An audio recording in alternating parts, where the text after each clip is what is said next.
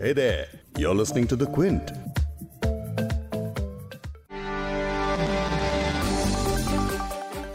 नवंबर को बिहार में दूसरे चरण की वोटिंग है। दूसरा चरण मतलब सबसे अहम। इस चरण में लालू प्रसाद यादव के बेटे और विपक्ष के चेहरे, तेजस्वी यादव और उनके भाई तेज प्रताप यादव की किस्मत का फैसला होगा। सिर्फ़ आरजेडी ही नहीं, इस चरण की चौरानवे सीटें जेडीयू के लिए भी काफ़ी मायने रखती है। पिछले चुनाव में इन चौरानवे सीटों में से आरजेडी की तैतीस, जेडीयू के तीस, जबकि कांग्रेस के सात विधायक जीते थे। और एनडीए को महज 22 सीटों से संतोष करना पड़ा था। लेकिन अब गठबंधन अलग है, मिजाज अलग है। लड़ाई महागठबंधन और एनडीए की है। तो आज के पॉडकास्ट में हम बात करेंगे दूसरे चरण में क्या है खास। साथ ही आपको सुनाएँगे द क्विंट के साथ सीएम नीतीश कुमार के दमदार इंटरव्यू को। सिर्फ़ इतना ही नहीं पॉडकास्ट में आप तेज प्रताप से लेकर ओवैसी तक की बातें सुनेंगे। क्विंट हिंदी पर आप सुन रहे हैं बिग स्टोरी हिंदी। मैं हूँ फबीहा सैयद। पॉडकास्ट में आप सुनेंगे क्विंट के एडिटोरियल डायरेक्टर संजय पुगलिया जी के साथ बिहार के मुख्यमंत्री नीतीश कुमार की एक्सक्लूसिव बातचीत, जिसमें तेजस्वी की रैलियों में भीड़ से लेकर चिराग पासवान के वार पर बात कर रहे हैं नीतीश कुमार। ये हमको तो कोई माहौल में कोई पहले से परिवर्तन नहीं दिख रहा। है जैसा पहले से रहा है आपको तो जानते हैं, हम तो हमेशा ये तो चुनाव का अभियान चल रहा है। और साथ ही सुनिए क्विंट के रिपोर्टर शादाब मोइजी के साथ। बिहार के थर्ड फ्रंट की नुमाइंदगी कर रहे असदुद्दीन ओवैसी को, जो अपने ऊपर लगे वोट कटर के इल्ज़ाम को डिफेंड कर रहे हैं। देखिए, मेरा दुश्मन वो है जिसको पंद्रह साल इकतदार मिला। एक खानदान से दो लोग चीफ मिनिस्टर बने और उन्होंने माई कॉम्बिनेशन के नाम पर मुस्लिम अकलियत से बहुत वोट हासिल किए। और अपनी चुनावी यात्रा पर निकले लालू यादव के बेटे तेज प्रताप यादव को भी सुनिएगा जिन्होंने क्विंट के साथ एकदम बिंदास होकर बातें की हैं। राजनीति में कोई भी व्यक्ति आता है तो वो अपना कर्म और धर्म से महान बनता है। और हम जनता के बीच में हैं और जनता हमको यहाँ का जनता ने हमें पुकारा है मैं यहाँ आया हूँ। लेकिन सबसे पहले बात दूसरे फ़ेज़ की खास जानकारी पर।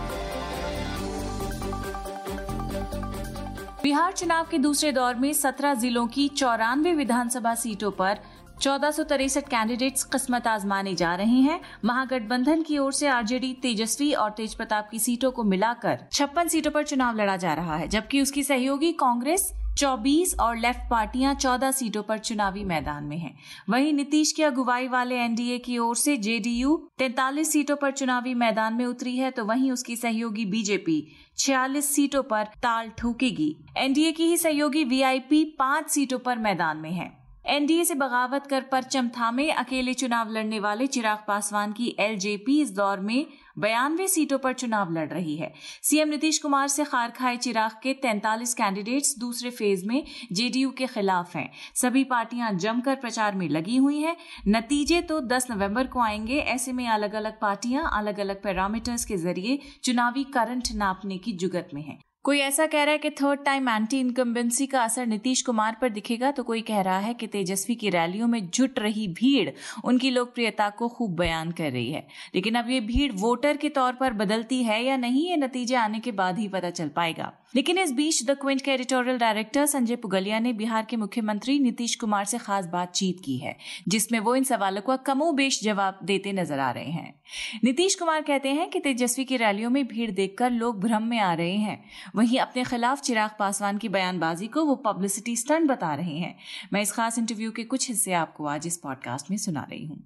हमको तो कोई माहौल में कोई पहले से परिवर्तन नहीं दिख रहा है। जैसा पहले से रहा है, आप तो जानते हैं, हम तो हमेशा ये तो चुनाव का अभियान चल रहा है। लेकिन मेरा तो पूरे कार्यकाल में कोई ऐसा साल नहीं है जिसमें हमारा पूरा का पूरा लोगों के बीच में संपर्क, अभियान चलता नहीं रहा। तो ये तो एक कंपेन है चुनाव का। इसमें तो जा करके और जो चूँकि कोरोना का दौर है, इसलिए इसकी कुछ सीमाएँ हैं तो उसमें अपनी बात कहनी पड़ती है कम से कम समय में।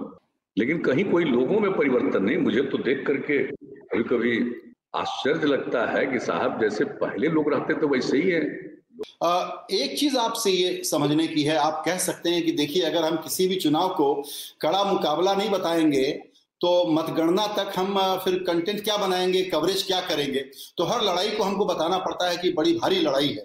लेकिन जो रिपोर्ट्स आ रही हैं, उसमें यह लगता है कि माहौल जेडीयू के थोड़ा सा खिलाफ है, लेकिन फिर भी एनडीए की सरकार बन जाएगी। ये दोनों बात मैं रिकनसाइल नहीं कर पाता हूँ। ये कैसे होगा? ये सब प्रचार है। आपको नहीं मालूम है मेरे खिलाफ बहुत लोग जो है, उनकी भावना है और मेरे ही खिलाफ बोलते हैं। उनको लगता है कि इसके खिलाफ बोलेंगे तो पब्लिसिटी मिलेगी। तो यही सब चलता रहता है। और जो आप जानते हैं, अब इन सब चीज़ों पर हम बहुत चर्चा नहीं करना चाहते हैं, लेकिन बहुत लोग हमसे नाराज़ हो गए जो शराबबंदी लागू किया गया महिलाओं की इच्छा पर, इस बार तो बहुत लोग परेशान रहते हैं और बहुत मेरे खिलाफ बोलते रहते हैं। तो कुछ लोगों को मालूम है कि इसके खिलाफ बोलोगे तो पब्लिसिटी हो तो पब्लिसिटी हो इसका जरा कोई ढंग से जनता के बीच में जाके, आम लोगों के बीच में जा करके ठीक से, गहराई से बात नहीं करता। ऊपरी तौर पर यूँ ही बात लोग करते रहते हैं और लोगों को एक गलत समझ है। लेकिन हमको उससे कोई एतराज़ नहीं, जिसको जो मन में आए बोले, जो इसका अर्थ निकालना चाहे, जिसको लगे कि ये असर पड़ने वाला है, करे, खुश रहे। हम लोग को क्या मतलब तेजस्वी की सभाओं में जो भीड़ जुट रही है उसको ज़ाहिर है कि हम लोग अटकल लगाते हैं कि बड़ी भारी भीड़ आ रही है भीड़ का रिस्पांस कैसा है। उसको देख के आपको लगता है क्या कि वहाँ पर थोड़ा सा मुकाबला कठिन है आपके लिए? नहीं नहीं बड़ी भारी भ्रम है लोगों को हमको तो लगता है कि शुरू से आप लोग देख लीजिए। आज से नहीं आप जब से शुरुआत हुआ है आप देख लीजिए 95 से ही देख लीजिए। 90 का तो देखने का कोई तुक नहीं है कि उसमें कोई भीड़ भूड़ उनको थी। लेकिन 95 से देख लीजिए, ये जो इन लोगों की पार्टी है, इनके जो पिताजी हैं, जो आज अंदर हैं तो आप देख लीजिएगा कि ये सब चीज़ आज से नहीं, शुरू से। और अगर आप गौर से देखिएगा तो उसके बाद जरा देख लीजिए कि क्या हुआ 2005 में। तो 2005 में 2010 में उनके भीड़ में कोई कमी थी तो उससे क्या फ़र्क पड़ता है? ये जो लोग खास होते हैं तो वो अपने ढंग से रहते हैं। और हम लोग तो सब लोगों की सेवा करते हैं और खास करके जो आप समझ लीजिए कि गरीब गुरबा तबके के लोग जिनके लिए हम लोगों ने सबसे अधिक काम किया, वो वोट करते हैं। वो ज़रूरत नहीं है किसी के सामने कुछ बोलना। और कुछ लोग होते हैं जो समझते हैं कि हम खूब बोलेंगे तो इसका असर पड़ेगा। वो तो अच्छा है, उसका असर आप नहीं जानते, पॉजिटिव ही नहीं, उसका असर बहुत निगेटिव ही पड़ता है। तो जैसा आपने नीतीश कुमार को सुना कि रैलियों में जुट रही भीड़ को जीत हार का पैरामीटर नहीं माना जा सकता। नीतीश कुमार ने इस दौरान कुछ पुरानी रैलियों का भी ज़िक्र किया है। दूसरी तरफ़ इससे पहले तेजस्वी कह चुके हैं कि उनकी रैलियों में जो लोग जुट रहे हैं, वो नीतीश कुमार से नाराज़ नहीं, बल्कि नफरत करते हैं। तेजस्वी के बाद नीतीश ने चिराग पासवान पर भी निशाना दागा। केंद्र में एनडीए के साथ और बिहार में जेडीयू और नीतीश के खिलाफ खुलकर बोलने वाले एलजेपी के चिराग पासवान के बारे में नीतीश कह कहते हैं कि एंटी नीतीश बयानबाजी सिर्फ़ और सिर्फ़ पब्लिसिटी हासिल करने के लिए है और ये सब उनकी पार्टी नोटिस नहीं करती है। तो कुल मिलाकर एक चीज़ और दिख रही है ओल्ड वर्सेस यंग का फैक्टर एक तरफ़ एनडीए के मुख्यमंत्री के चेहरे हैं नीतीश कुमार, दूसरी तरफ़ वो जिस विपक्ष से घिरे हैं उसमें तेजस्वी, चिराग जैसे युवा हैं जो अपने थर्टीज में ही हैं। इसमें प्लूरल्स पार्टी की पुष्पम प्रिया चौधरी का भी नाम जोड़ लेना चाहिए। पुष्पम को नेशनल मीडिया से अच्छी खासी कवरेज मिल रही है। लंदन स्कूल ऑफ़ इकोनॉमिक्स से पढ़ाई करके लौटी पुष्पम अच्छी तरह अपनी बात रखना बखूबी जानती हैं। द क्विंट के शादाब मोइजी ने उनसे बातचीत की थी। उस पर भी हमने एक पॉडकास्ट पहले किया हुआ है और उसका भी लिंक आप शो नोट्स में देख सकते हैं। अब बात करते हैं बिहार समेत देश भर में खूब चर्चित रहने वाले तेजस्वी के बड़े भैया तेज प्रताप यादव की। क्विंट के रिपोर्टर शादाब मुइजी उनके साथ चुनावी यात्रा पर निकले थे। तेज प्रताप का आरोप है कि पंद्रह साल में नीतीश सरकार ने काम नहीं किया है और उसका खमियाजा इस चुनाव में बीजेपी जेडीयू गठबंधन को भुगतना पड़ेगा। शादाब मुइजी की इस दिलचस्प बातचीत का एक हिस्सा आपको हम सुना देते हैं। हम लगातार हम लगातार सरकार से सवाल भी कर रहे हैं हम पटना यूनिवर्सिटी के लड़कों से मिले उन्होंने भी अपनी बेरोजगारी की बात कही हमने वो भी बात उठाई है। मैं एक बात जानना चाह रहा हूँ, आपके बारे में एक बात बार बार आपके विरोधी करते हैं, इसलिए मैं पूछ रहा हूँ सवाल। कहा जाता है कि तेज प्रताप यादव, लालू यादव के बेटे नहीं होते तो फिर राजनीति में कुछ नहीं होते। देखिए ऐसा कुछ बात नहीं है, ठीक है? राजनीति में कोई भी व्यक्ति आता है तो वो अपना कर्म और धर्म से महान बनता है। और हम जनता के बीच में हैं, और जनता हमको, यहाँ का जनता ने हमें पुकारा है, मैं यहाँ आया हूँ, इनका सेवा करने के लिए। ऐसे मैं पूछता हूँ एक बात अगर आपको राजनीति में नहीं आना तो किसमें इंटरेस्ट था? क्या करते? क्या बनते थे देखिए सबसे पहले तो हम आपको बता दें कि हम राजनीति से पहले मैं पायलट था। मैंने पायलट बिहार फ्लाइंग इंस्टीट्यूट से हमने तैयारी किया। तीन साल था दो साल हमने कंप्लीट किया। एक साल हमारा अधूरा रह गया क्योंकि हमको चुनाव में आना था। तो महुआ का चुनाव हमने लड़ा और जीता भी। वहाँ की महान जनता ने हमें चुना और हमें जिताया। हमने काम करने का काम किया। मेडिकल कॉलेज रोड स्वास्थ्य शिक्षा स्कूल सब चीज़ देने का काम किया। उसी तरीके से यहाँ हसनपुर में मेडिकल और डिग्री कॉलेज सड़क शिक्षा स्वास्थ्य सब हम देने के लिए यहाँ पे आए रोज़गार देने के लिए यहाँ पे लोग जब नीतीश कुमार आपके साथ होते हैं तो अच्छे होते हैं आपसे अलग हो गए तो अब बुरे हो गए। नीतीश कुमार क्यों अलग हुए? क्यों चोर दरवाजे से भागे? हमारे पिताजी का तो वही आके पैर पकड़े थे। कि इस बार हमको मौका दे दीजिए अगले बार तेज तेजस्वी है ये पलटी मारे वो। दोबारा अगर नीतीश कुमार आएँगे साथ आना चाहेंगे तो अब मिलिएगा? देखिए एक बार जो जनता के साथ धोखा करने का काम किया वैसे व्यक्ति से मैं नहीं मिलूँगा। तो तेज के तेवर नीतीश के खिलाफ कितने तने हुए हैं ये भी आपने सुन ही लिया है। देख भी सकते हैं इस वीडियो को। इसका लिंक भी आपको शो नोट्स में मिल जाएगा।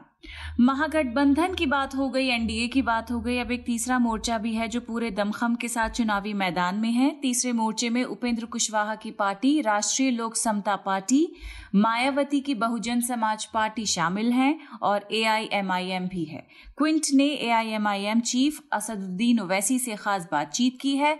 अपने ऊपर लगे बीजेपी की टीम बी होने के आरोप के लिए खुद को काफ़ी डिफेंड कर रहे हैं। सुनिए उस इंटरव्यू का एक हिस्सा। देखिए, मेरा दुश्मन वो है जिसको पंद्रह साल इकतदार मिला। एक ख़ानदान से दो लोग चीफ मिनिस्टर बने और उन्होंने माई कॉम्बिनेशन के नाम पर मुस्लिम अकलीत से बहुत वोट हासिल किए। मगर आज क्या वजह है कि बिहार में मुसलमानों का, अखल, मुस्लिम अकलीत का समाजी, तालीमी, इकतसादी मौक़ इतना कमज़ोर क्यों है? और फिर पंद्रह साल नीतीश कुमार को मिले। उन्होंने बड़ी बड़ी बातें की सेकुलरिज्म के ऊपर। आज देख लीजिए आप पूरा बिहार प्रदेश में जो बदहाली है तो यकीनन ये एक इंसान की ज़िंदगी में एक तीस साल का एक सफ़र एक लंबा सफ़र होता है। तो यही तो हमारे इन्हीं ने इन्हीं ने तो पूरा बिहार को बर्बाद किया। असदुद्दीन वैसी बिहार आते हैं तो सबसे या किसी भी स्टेट में चुनाव लड़ते हैं तो एक सवाल बार बार उठने लगता है कि वोट काटेगा या बी टीम है किसी का। ये तो आता है ना ये सवाल आप पे हमेशा होता है। क्यों ना माना जाए कि आप वोट कटवाएँ? नहीं अगर कोई अहमक स्पॉइलर है कह लें नहीं नहीं अगर कोई अहमक है और गुरूर तकबर में डूब कर कहता है तो फिर उसका हम तो यही कहेंगे उनका दिमाग का इलाज करना चाहिए। इसलिए कि उनका दिमाग में कुछ फितूर है या फिर बताना चाहिए किसी साइकेट्रिस्ट को। क्योंकि पार्लियामेंट के चुनाव में हम एक सीट लड़े किशनगंज की जहाँ पर हम बैठे हैं। तो यहाँ कौन जीता? बताइए आप। हाँ, आप तो नहीं जीते। नहीं नहीं कौन जीता? यहाँ से जेडीयू की पार्टी अब वो- अब कौन वोट तो वोट कटवा कौन हुआ?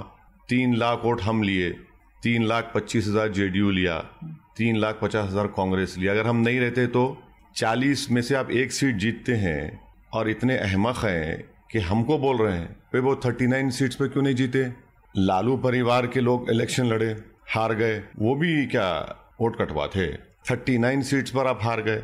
फिर 191 में से बीजेपी कांग्रेस का मुकाबला हुआ लोकसभा सीट्स में। 171 पर बीजेपी जीत जाती है। इम्तियाज़ जलील, जो औरंगाबाद के एमपी हैं, तेईस साल के शिवसेना के एमपी को हराते हैं। जब आप तेईस साल से नहीं हरा पाए और आज आप शिवसेना गोद में बैठे हैं। और एक मिसाल ले लीजिए, पाँच साल पहले गठबंधन के नाम पर आपने वोट लिया। नीतीश कुमार जाकर मोदी की गोद में बैठे हैं तो क्या इखलाकी ज़िम्मेदारी, सियासी ज़िम्मेदारी कांग्रेस आरजेडी की नहीं होती? कि आपने झूठ बोलकर धोखा देकर वोट हासिल किया? तो इनकी ये एक धोखाबाजी की पीठ में खंजर घोपने की लंबी दास्तान है जो अपने आप को सेकुलर कहते हैं। आपने सेकुलरिज्म नाम पे दिया क्या? खौफ दिया। आपने डर दिया। अब ये खौफ और डर की बुनियाद पर वोट नहीं मिलेगा। अब एक नई उम्मीद पर और एक सियासी आज़ाद क़ियादत को, के ऊपर वोट देगी यहाँ की आवाम को। आप क्यादत की बात कर रहे हैं, अगर मान लीजिए बिहार में ऐसा कोई मौका आता है कि आरजेडी कांग्रेस की सरकार बन रही हो या बीजेपी, एनडीए और जेडीयू की सरकार बन रही और उसमें ज़रूरत पड़े आपकी अगर आप जीत जाते हैं तो। तो आप साथ जाएँगे इन लोगों के। देखिए अगर सरकार में आपकी ज़रूरत पड़ जाए कि चार सीट चाहिए और आपके पास वो सीट हो तो क्या देंगे? आप उनको साथ जाएँगे बीजेपी जेडीयू के। आप उनसे पूछिए हमारी सपोर्ट लेंगे क्या? लेंगे तो आप नहीं, नहीं, नहीं, पहले उनसे पूछ लीजिए जो हमको वोट कटवा कहते हैं क्या क्या कहते हैं क्या क्या अलखाबात अब तो हमारे को बोलने के लिए अब तो फेरोजुल लुगात से नए अल्फाज की ईजाद करना पड़ेगा इतना बोल चुके हैं। आप उनसे पूछ लीजिए पहले। अब जब बात हो रही है दूसरे चरण की तो एक रिकैप भी देख लेते हैं। पिछले करीब एक महीने में जमकर जो प्रचार हुआ, उसमें कई बयानबाजियाँ हुई। कभी जिन्ना को याद किया गया, कभी जनरल डायर का हवाला दिया गया। विशेषज्ञ कहते हैं कि आगे के चरणों में पोलराइज तक करने की कोशिशें शायद हो जाएँ। यानी और तीखे और जहरीले बयान अगर सुनने भी पड़ जाएँ तो क्या बिहार का वोटर, जिसे एक इंटेलिजेंट वोटर के तौर पर देखा जाता है, क्या वो इन बातों में आ जाएगा? या खुद अपनी अकल लड़ाएगा। ये नतीजे ही बताएँगे। फ़िलहाल महामारी के बीच होने वाले तीन चरण के इस महाचुनाव की 360 डिग्री कवरेज आपको सिर्फ़ क्विंट पर ही मिल सकती है। तो क्विंट की वेबसाइट्स, यूट्यूब और फेसबुक पेजेस आप ज़रूर फॉलो करें, ज़रूर सब्सक्राइब करें। इस पॉडकास्ट के एडिटर हैं संतोष कुमार और इसे प्रोड्यूस किया है फबीहा सैयद ने। अगर आपको बिग स्टोरी हिंदी सुनना पसंद है तो क्विंट हिंदी की वेबसाइट पर लॉग ऑन कीजिए और हमारे पॉडकास्ट सेक्शन का मज़ा लीजिए।